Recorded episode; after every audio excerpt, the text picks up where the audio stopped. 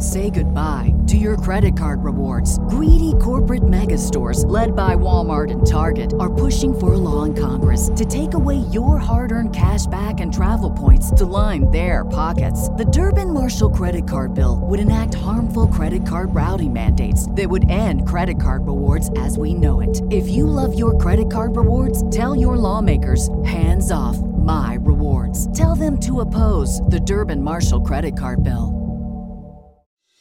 It's time for another season of the Palmetto Porch, an original podcast from Discover South Carolina. I'm Devin Whitmire. Join me as I get to the heart of what makes South Carolina such a great place to visit by speaking to the locals who make it so special. Premiering December 5th, find the Palmetto Porch wherever you get your podcasts. And for more information about our show, visit scpalmettoporch.com.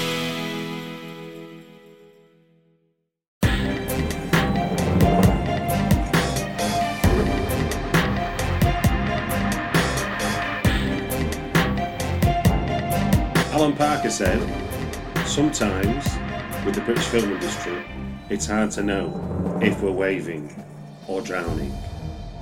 Let's find out. Welcome to another Britflicks.com podcast. And I'm going to call this one a special edition because I'm stepping outside the boundaries of the British Isles. I'm going across Europe. I'm going through all the way through Africa South Africa. Please welcome Uga Carlini. Hello, Uga.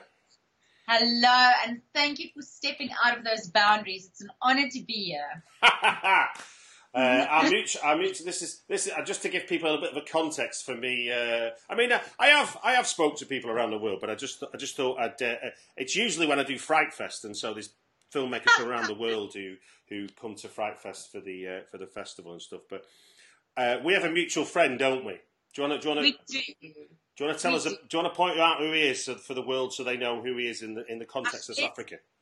Well, are we talking about Pascal? Yes. Our Pascal. Well, Pascal is my friend in film. What else can I say? And has been for a very long time, and I think has, with shock and horror, watched me operate and um, do what I have to do to get my film made. Um, and often with a smile on his face, but always just a great supporter. In uh, he's just the greatest guy, you know, in many ways. For He's like, he's, industry he's as a like a he's like a one man marketing board for South African film, isn't he? Oh, it is. Eh?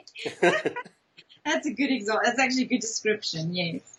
Well, look, we're not, we're not, we're not. People will be glad to know we're going to talk about mutual friends. We're going to talk about a, a, an amazing documentary that you made that I saw, and through me having dinner with Pascal at, at Cannes Film Festival, I was saying, "Oh, I saw this South African blah blah blah blah,", blah. and it's like, and he went, "My friend made that," and then No. obviously, obviously, we we spoke briefly while while I was still in France, but then we arranged. This is our this is our fallback, as it were, uh, to, to record a podcast, which is what I wanted to do.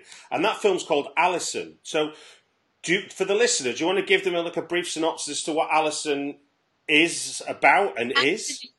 And and before I do that, I, Yeah. I just also want to say, as a filmmaker, I I fought hard to just refer to it as a hybrid. Yeah. To um, some people's disdain and other people's joy and other people's, you know, it just depends what how much of a, pu- a documentary purist you are. Mm. But um, visually, this was one of the first of its sorts for South Africa for a for a documentary. Yeah. But you know, it's sort of it's a hybrid documentary. So it's I'd like to say and to think that it's a bit more than just um, your normal documentary. I mean, more and more we're seeing the hybrid style come through.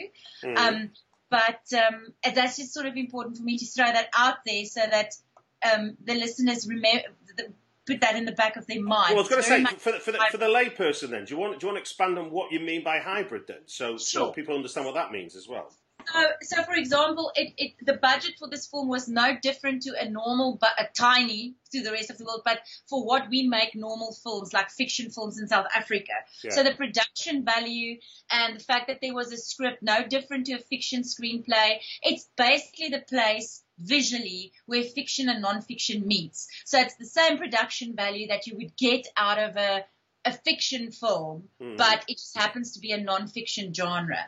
And I chose this um, and that's maybe a nice lead in to just give the um, listeners an overview into what Alison is about. Yeah, yeah, But yeah. Please do. I chose this genre because I felt it was the safest and the best way to tell this insanely incredible story, which is one of South Africa's biggest survival stories, the story of Alison Botha, a woman who in 1994, I always say if you have to line up a bunch of women and say, who do you think if something terrible has happened to one of these women, who do you think is the likeliest to survive this? Alison will be the most unlikeliest person you would choose because she's just normal. She didn't really know what she wanted to do after school. She wasn't the the golden child. She didn't excel at anything. She was just lovely Alison. Mm. And then and then on on on on a, a lovely balmy South African summer's night, um, she she was taken right in front of our house after she just quickly went to drop a friend off but off at at, he, at her house Mm. by two guys um, who subsequently went on to rape her. Um, slit her throat over 17 times, stab her in the abdomen more than 37 times, disembowel her and leave her for dead.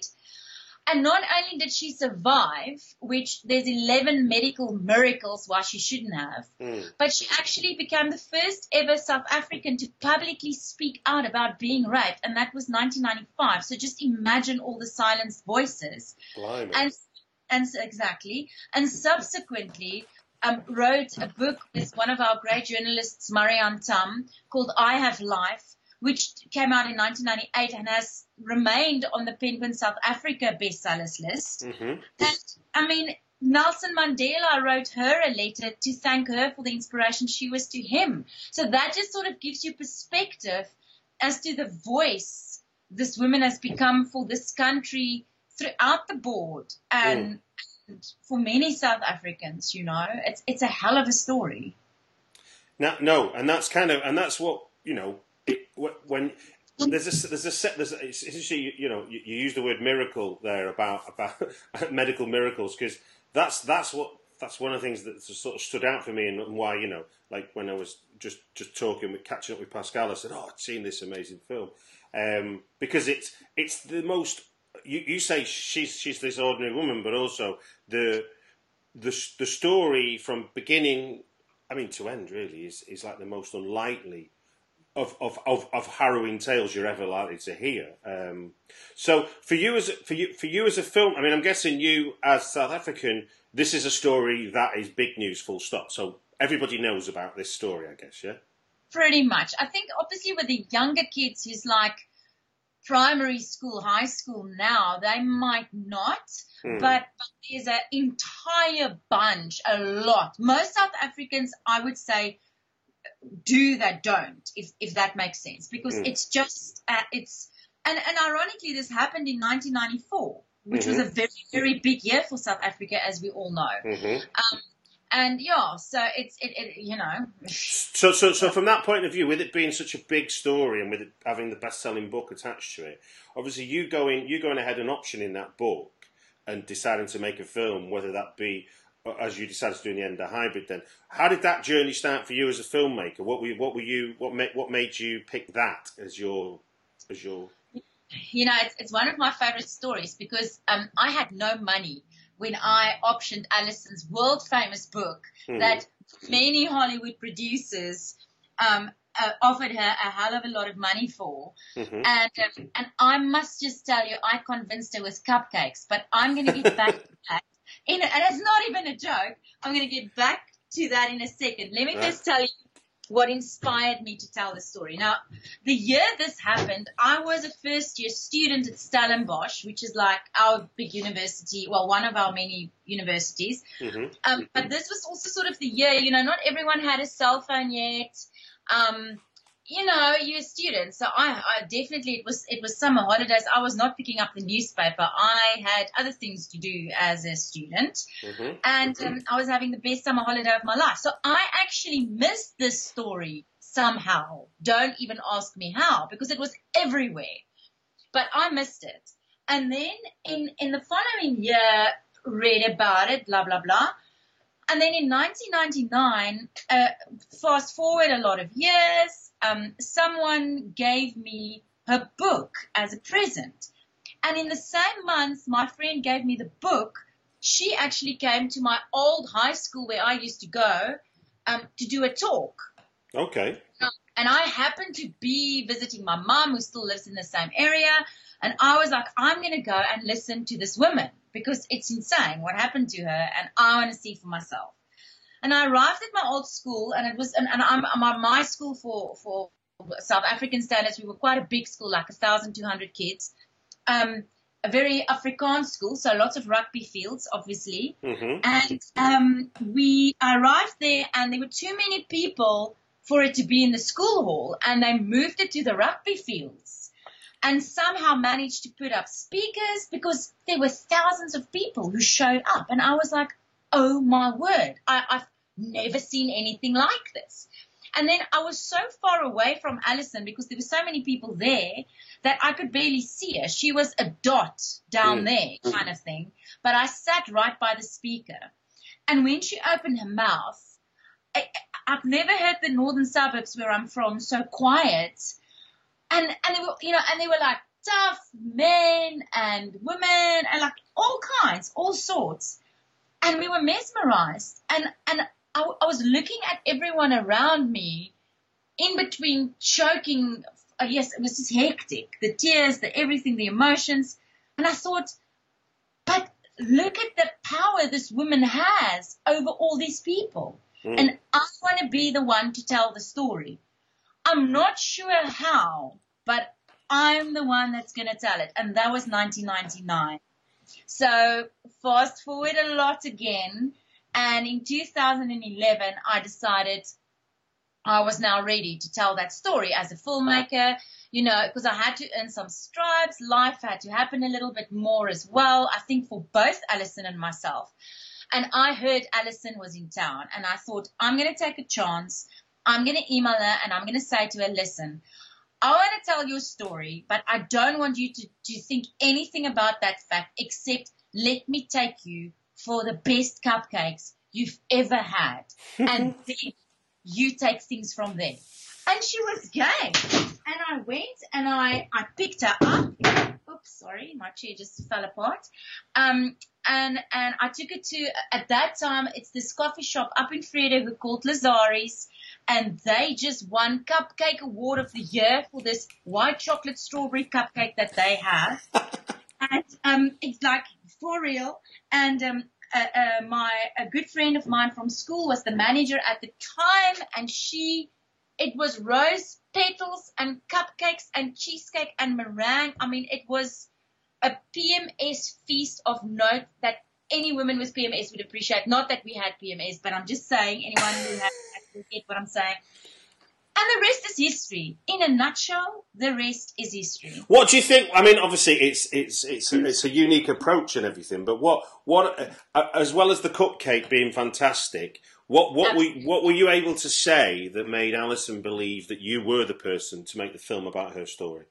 I think the fact that I truly had her story's best interest at heart, and um and and I think it, well because because obviously this is a question that's come up a lot in in the various interviews and stuff we've done. Um, she just said that she knew that my heart was in the right place for her story, Mm. and that I would.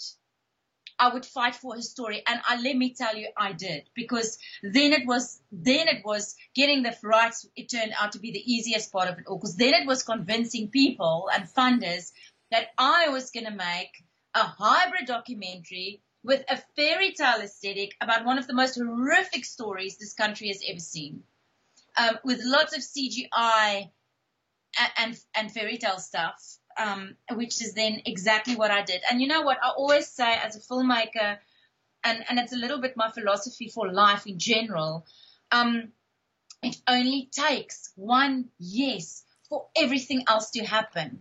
But you've got to stick through the thousands of no's you get for the one yes. It's the one yes I chase for a living because the one yes unlocks all the other yeses you'll ever need.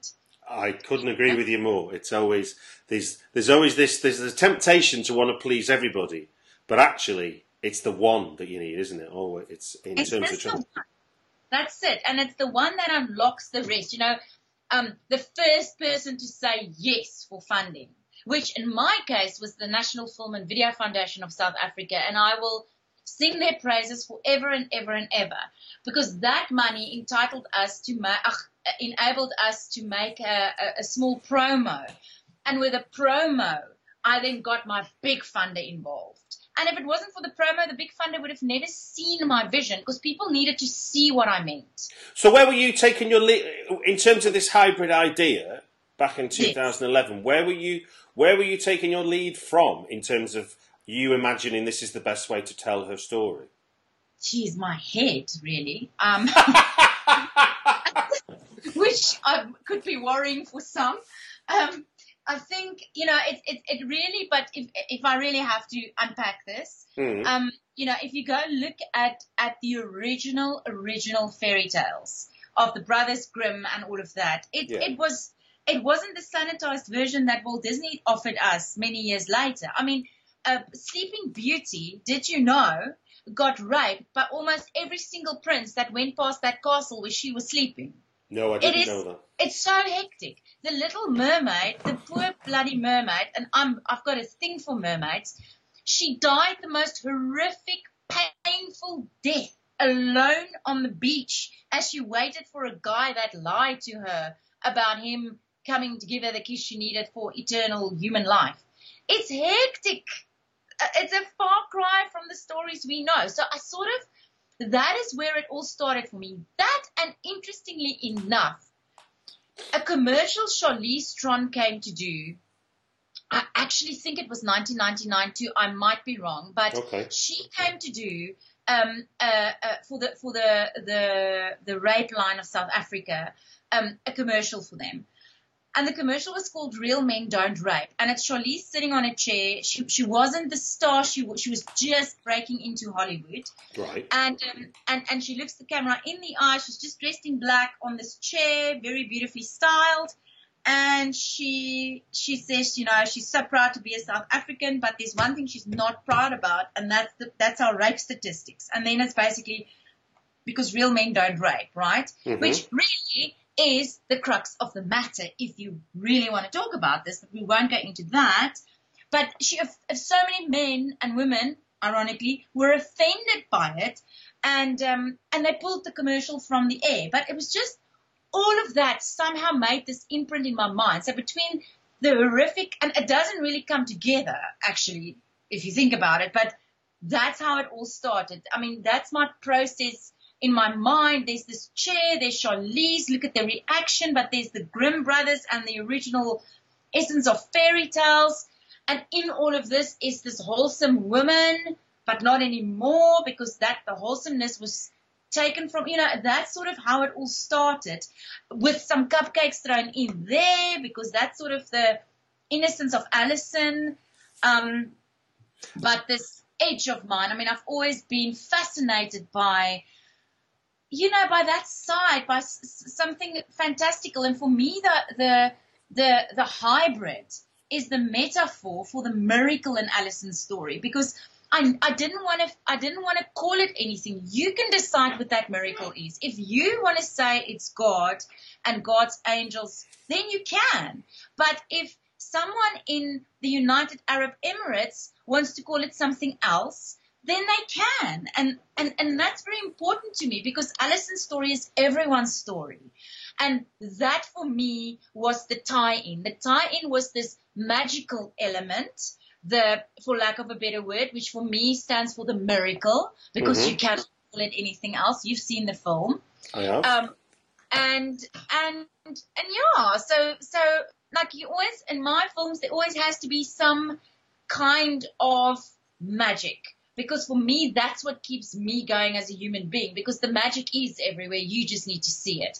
Others might call it miracle. Others might call it whatever. I call it magic. Now, now you, you, say you, you said that so Alison trusted you with what, what, what was going to be how the story will be told. But but while while you're deciding how to make this this hybrid work, you're taking the book of her life a, a, universally known story in the sense of anyone that was of it, it was that was an adult or close to an adult would have been aware of this story. So sure. when you're retelling that in a way to, to, to, like you say, you're you're, re- you're using you're using the the, the, the, the sort of the, the, tricks of a of a fairy tale to, to, to take us into something harrowing and bring us out the other side with, with hope. I suppose would be a, a good way of seeing the journey we're going because you take us all the way down. You almost you take you take us in you take us into the horror of what was what she survived, not just a kind of surface discussion of how horrible rape might be. It really yeah. You, you dive into it. So in, in terms of in terms of those how you how you told the story, what what for you what for you were the main challenges? And I'm thinking more like from a from a from a screenwriting point of view, I suppose, because obviously that's that's the blueprint for what the film is. So for you, yeah. what what was the storytelling challenges when you were trying to make it into a screenplay that was going to be interspersed with Alison talking about herself in the present, as well as you then relating her conversation to this awful, awful uh, event followed by an amazing miracle. Okay, so I think for me, it was like I sort of decided the book was already out there. Mm-hmm. And if you want to know about that, all of that, because the motivational stuff, as much as it's appealing to many people, and, and that's also her, her life um, journey now, she's a motivational speaker in South Africa for me, I wanted to know that's all good and well, but what's happened since? Because my issue with rape and, and everything that goes with that is the fact that yes, there's all these helplines for the moment it happens, but that's not when it hits you. It, it, it doesn't go away. There are triggers. There are, it's something you need to deal with and grasp, uh, grapple with for the rest of your life, right? Mm-hmm. And and people sort of just go on with their lives. Okay, Sham, this thing happened to you. We're there for you. Okay, but now we're going to go on with your life. Get over it now. So I wanted to go look at what is the long-term impact of this and how did one person decide to deal with it. And I think what I realized in the process, and, and this is now answering your question in a bit of a uh, U-turn, um, was how desensitized we are as South Africans. Because I tell you, we are um, if if every 28 seconds a woman is being raped in South Africa, and these are the ones we know about, do the math. Mm. Yes, it's it's three of my friends at my house right now. One of us guaranteed ha- we we've been raped. One of us, that's the one we will know about. But chances are it's two of us. If if you look at statistics and all of that, so. Yeah for me as a woman of the world, this is something I, I want to like look at because I mean, in South Africa, we, we, we talk about it a lot, but what about all the women in other countries where it's maybe even more of a taboo or assumptions that it's not happening when of course it's happening because violence doesn't discriminate. It's everywhere, right? Mm-hmm. So, so with this in mind, but I, what I realized was like I went to the American um, film market and I started pitching my project. And the moment I just casually give my log line, you know, she, her throat was slit 17 times, people fuck, they, they, oops, um, suppose I can't swear. People, they fainted. They were like, stop, stop, I can't listen to it. And I'm like, I got so angry. And I was like, what do you mean you can't listen to it? She had to live through it. Mm. But, but it made me realize we are desensitized. And I had to come up with a way to bring this story to the world because obviously as a filmmaker, if my story only stays in South Africa, I failed. I failed the people of the world in my eyes. This needs to travel. But now I've realized that unless it's a, like a heavy, apparently it's fine to shoot people in the face, um, and shoot their brains out in a, in a car and then it becomes a, a iconic Quentin Tarantino moment. That's fine. But don't you dare tell a real life story of what someone went through, then people can't handle it and it's too tough. Okay, so I had to make a plan. And, and that's all part of, because remember, I got the rights in 2011, but we only started shooting in 2015. And in that time, it was a process. I, I got to know Alison so that by the time the camera started rolling, it, she didn't even feel like it was cameras anymore. It was me and her chatting. And, and I mean, and there's some intimate moments, things she shared on camera where she's just so brave. Mm. Um, and so, so that was the big issue. And it's still an issue we had. The TV version that is out in the world right now is a watered down version of the feature version because of audiences, because it was never about the gore of what happened. And if you really go look at how we did it, never show you what happened. We used sound design and the real Alison's voice telling you what's happening with we were hinting towards what happened, but you don't actually physically see any of it. You see a hand on the roof, you see a face in the moon, you see the actual real knife, by the way. That was the real knife that they used on her. That's chilling. Um, uh, but but think about it. We didn't show you any gore. No, no, no, no. But I think that that, that, that was that was testimony to, to, to your filmmaking. Really, I mean, I'm not I'm not surprised by what you're saying because um, it's that you know we've been crimes. There's been um, in, in in the last week the uh, the famous uh, feminist Germaine Greer has been. Yeah. I, don't, I, don't, know if that news, if this news has reached as far as South Africa, but um, she's been saying that the punishment for rape should be lessened. Um, etc., etc. And you're like, no matter how much you dress that up, there is no logic attached to the idea. No. Of, yeah, of, she stares out of my face. Yeah, no, that's not good. No, no. So um, that that was that. You know, but I mean, it's interesting what you were saying there. As you were as you were pitching pitching the film to people, they're going, I don't want to hear it. So in a way, you, you say you call it desensitized. I, I, in a way, I, I find it like it's almost like it's a denial rather than desensitized. It's like I know it happens but I don't want to know it happens at the same time. You know, it's sort of that. That's the that's what I think is the crux of what you've achieved with your film is you've you've you've you've you've told a survivor story which is sort of just amazing. You know, it's like it's touched by the hand of something. You know, like it doesn't matter yeah. what you want to call it, fairies sure. in the sky, God, Allah, whatever. You know, something something something happened that, that defied all logic as we understand it. But Absolutely. at the heart of it, you took us into what could only be described as the darkest moment of, of anybody's existence is to get to that brink of death, having mm-hmm. been violently sexually assaulted and, th- and raped, and then come out the other side to tell you what it was like. But then you, what you do, the trick I think you do is, you, she's telling us that story, which is obviously of someone who who is who is living with it. I, I wouldn't say like it's the it's this. It, somebody said to me the other day was this, this idea of the politics of language, where mm. where they say I'm not a victim. I'm a survivor. You know, it's like it's a it's a very different thing. Um, and she's very adamant about that. It's funny you would mention that. That's one thing she's very very um, feels very strongly about. She's a survivor. She's not a victim. Because because that's what comes across in the film. It's like a victim is is is is is, is someone that, that doesn't come out, doesn't come forward. Is not is not being active in their the rest of their life. Whereas a survivor is striding forward, aren't they? That's the that's the big difference. What you see in this movie is that it's and I'm, and it's not to say that should anything horrendous happen to you, you'll end up like Alison. But what Alison is saying is, I'm a beacon. I'm a beacon for what is possible if if you can. You know, it's not to say you should or you will. It's more like this is me. This has happened to me, and I'm going this way with it.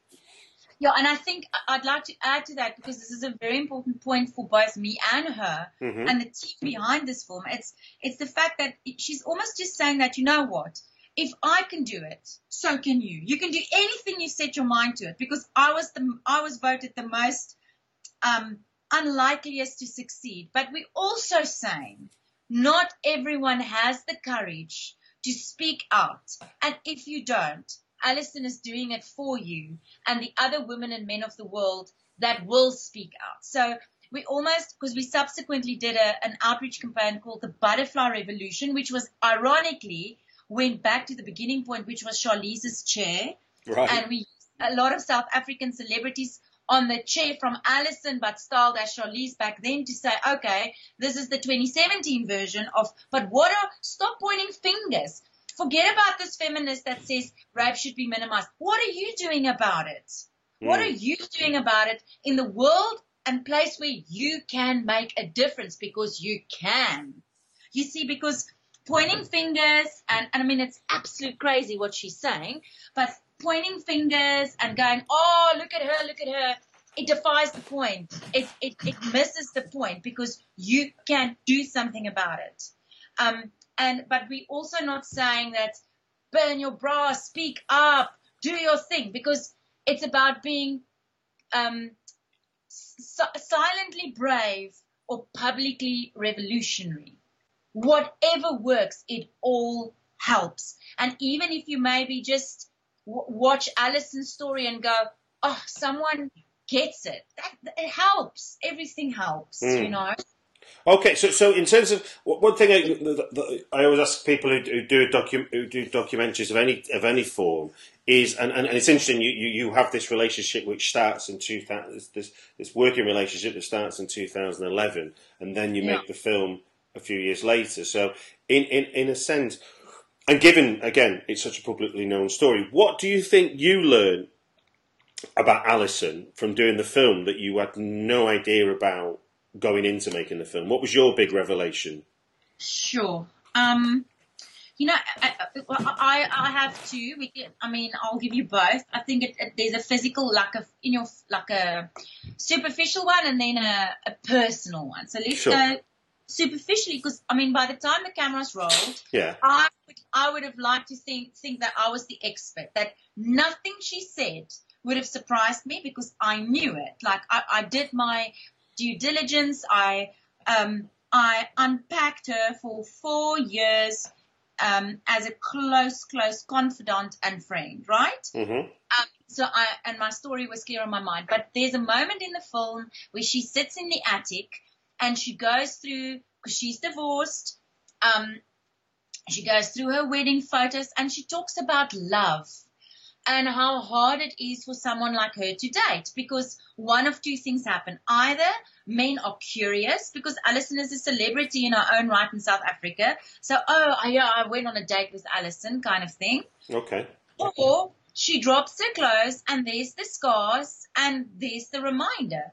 Something she's gotten used to live with, but for a new person, and I can imagine for a man, you know, who, who's a who's naturally inclined to be the protector and the caregiver, and and we love that too. I'm not, you know, please don't get me wrong. Um, we love men. This is not an anti-man movie at all. In fact, it's about No, we don't. We, we don't like rapists. That's what we don't like. It doesn't. that's not- what we don't like. Thank yeah. you. No, I understand. And, um, and and um, you know, and and here's this woman that tells you this, and then she says, and I didn't know that, and that's that thing I spoke about before when I said she was so brave. She says that they did so much damage to her uh, uh, uh, female parts. And, and private parts, for having used politically correct terms, yeah. that she's got she's got no more sensation left in in and around her vagina. So um, the the sexual act, it's you know she'll do it for the partner, but she feels nothing physically because it's all being killed by them. The the all the um, the nerve endings, all of that, it's gone. It's destroyed by knife point, by stabbing and I don't know, it was just how she said it and the the bravery of sharing something so intimate because I'm a super private person. Listen, um, you know, the people in my life, they would laugh when they hear me say that, but they'll all, but out there to the world, I mean, I'm super private. So to me, for her to say something like that, that is such an intimate, intimate, intimate piece of information but it's something that can change the life of someone else just by listening to it. You know, how brave. So I don't know. For me, that was a big deal. Mm. Um, and something I didn't know and something that broke my heart for her as well, all at the same time. You know, I mean, as crew, we were up and down, on and off this roller coaster of weeping, laughing, because she's got a wonderful sense of humor. She's so much fun. She's one of the most caring people you'll ever meet. And then this happened to her, and I think that's what makes it so tough. It's because she's so damn bloody nice, and but in a cool way, not in a nerd stuck-up way, in the most coolest way. She's the friend you wish you had, you know, the sister you wish you had, and this happened to her. So for me, on the on the outskirts, that was really tough, but on a very personal level, uh, let's think about it. Um, well, I suppose you could say it made me reevaluate so much in my life. and gave me the courage to make some life changing changes. Let's just say that. Okay. About when it comes to self love and you know, why do we have to wait for something like this to happen to make the changes we need to make in our lives to make our lives better? I don't want that to happen to me. For me to go, I love life. Shoot, I woke up to see another day. I just realized I don't, I, I'm just going to do it every day now. Um, and, and, and do the things I'm afraid of. Stop being afraid, sort of, a little bit, if that no, makes sense. No, no, totally does. I mean, I mean, it's it's one thing that the, the, the film captures because of. ev- I mean, everything about the story is heightened. Everything about it, from from the moment you begin to realize what, what, what she what happened to her to, to to what happened to help her live, but but the to me the, the, the thing that was sort of at the, at the the core of it is this this insane want to survive that the human being has. I mean, that's what essentially drove her to the point where she gets no- noticed on the road, which then leads to get to hospital and so on and so on. But that sheer will to survive, to be to be not be left on the beach, to to, to I think it was does she mark out something on the on the um, what she marks out to get Gosh, write their name. yeah, she writes her name in the sand. You know, just uh, it, it, it, it you, you push you push humans to those extremes, and then then then something else kicks in, which is not something we're conscious of, is it? And I think while while yeah. uh, The, the, there is the huge politics of what of what rape means in South Africa and what Alison's story means in terms of the wider picture than in the rest of the world. But also, it, it, it, it's at its core is also this amazing thing that we don't have control of, do we? And like you say, there's really no point waiting. She, she, if she, anything, she's a massive. She is a massive lesson, an example of. Don't hmm. wait till you've been disemboweled and laid on the road with your throat slit to decide you want to live. I mean, that, sounds like a really crass way of summing No, up, but but I'm with you. And, you know, I'd like to say something about that as well because it's actually, if, if you had to ask me what was the most meaningful thing you hmm. got out of this film, then, then this would be it because it's something I'd love to share with you and your listeners. And. Marianne Thamm, who wrote Alison's book, she's, she's a, she's a, a, a seriously wonderful journalist back home doing great things for this country with her work. Um, and she's very much a political journalist as well and has written many books, blah, blah, blah, just to give you the background. But during this time of us making the movie, a terrible thing happened in a little town called Bredasdorp where a, a girl by the name of Anene Booysen um, was taken by a, a boyfriend and his mates, I think the story was, and they also raped her in a ditch and disemboweled her. Jeez. And Amin held on till the hospital where she was able to ID them.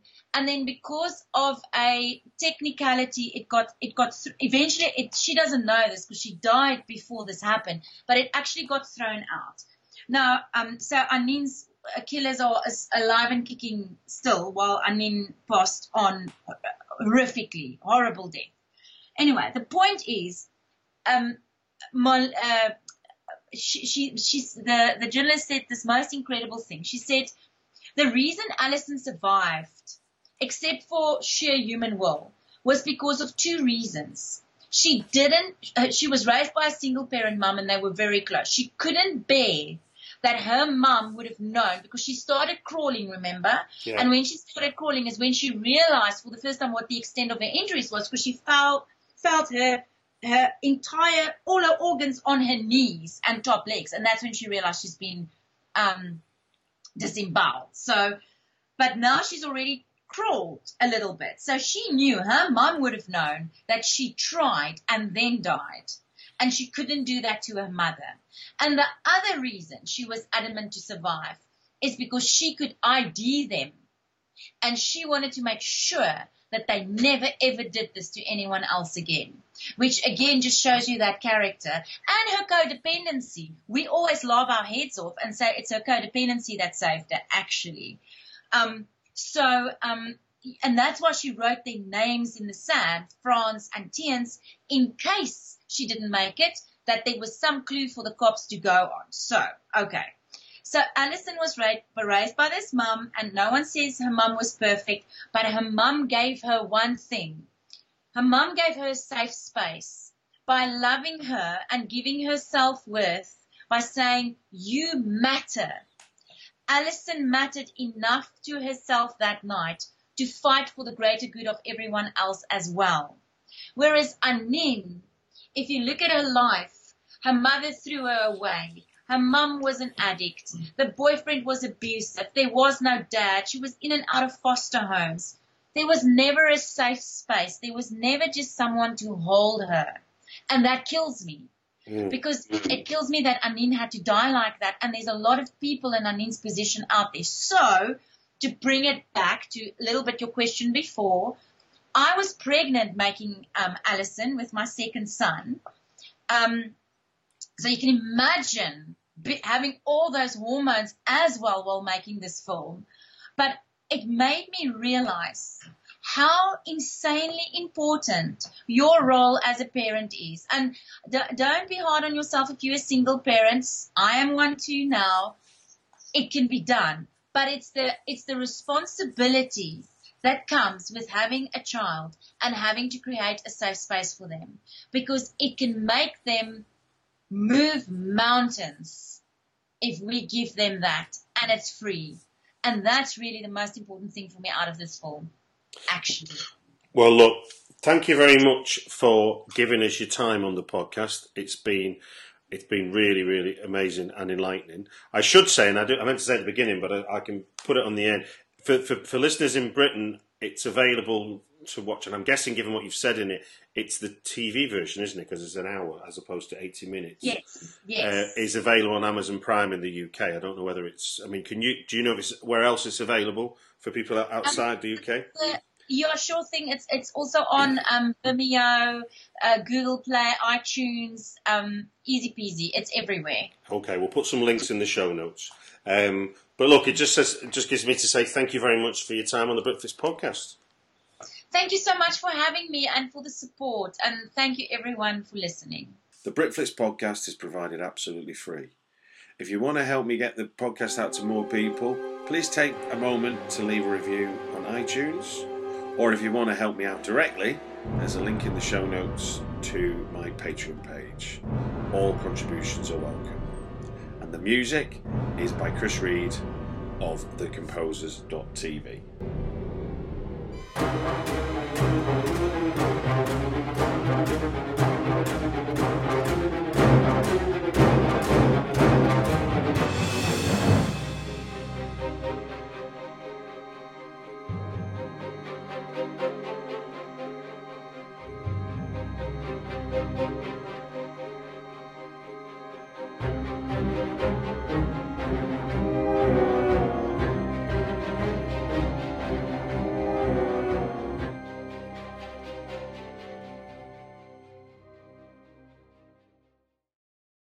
Say goodbye to your credit card rewards. Greedy corporate mega stores, led by Walmart and Target, are pushing for a law in Congress to take away your hard earned cash back and travel points to line their pockets. The Durbin Marshall credit card bill would enact harmful credit card routing mandates that would end credit card rewards as we know it. If you love your credit card rewards, tell your lawmakers hands off my rewards. Tell them to oppose the Durbin Marshall credit card bill.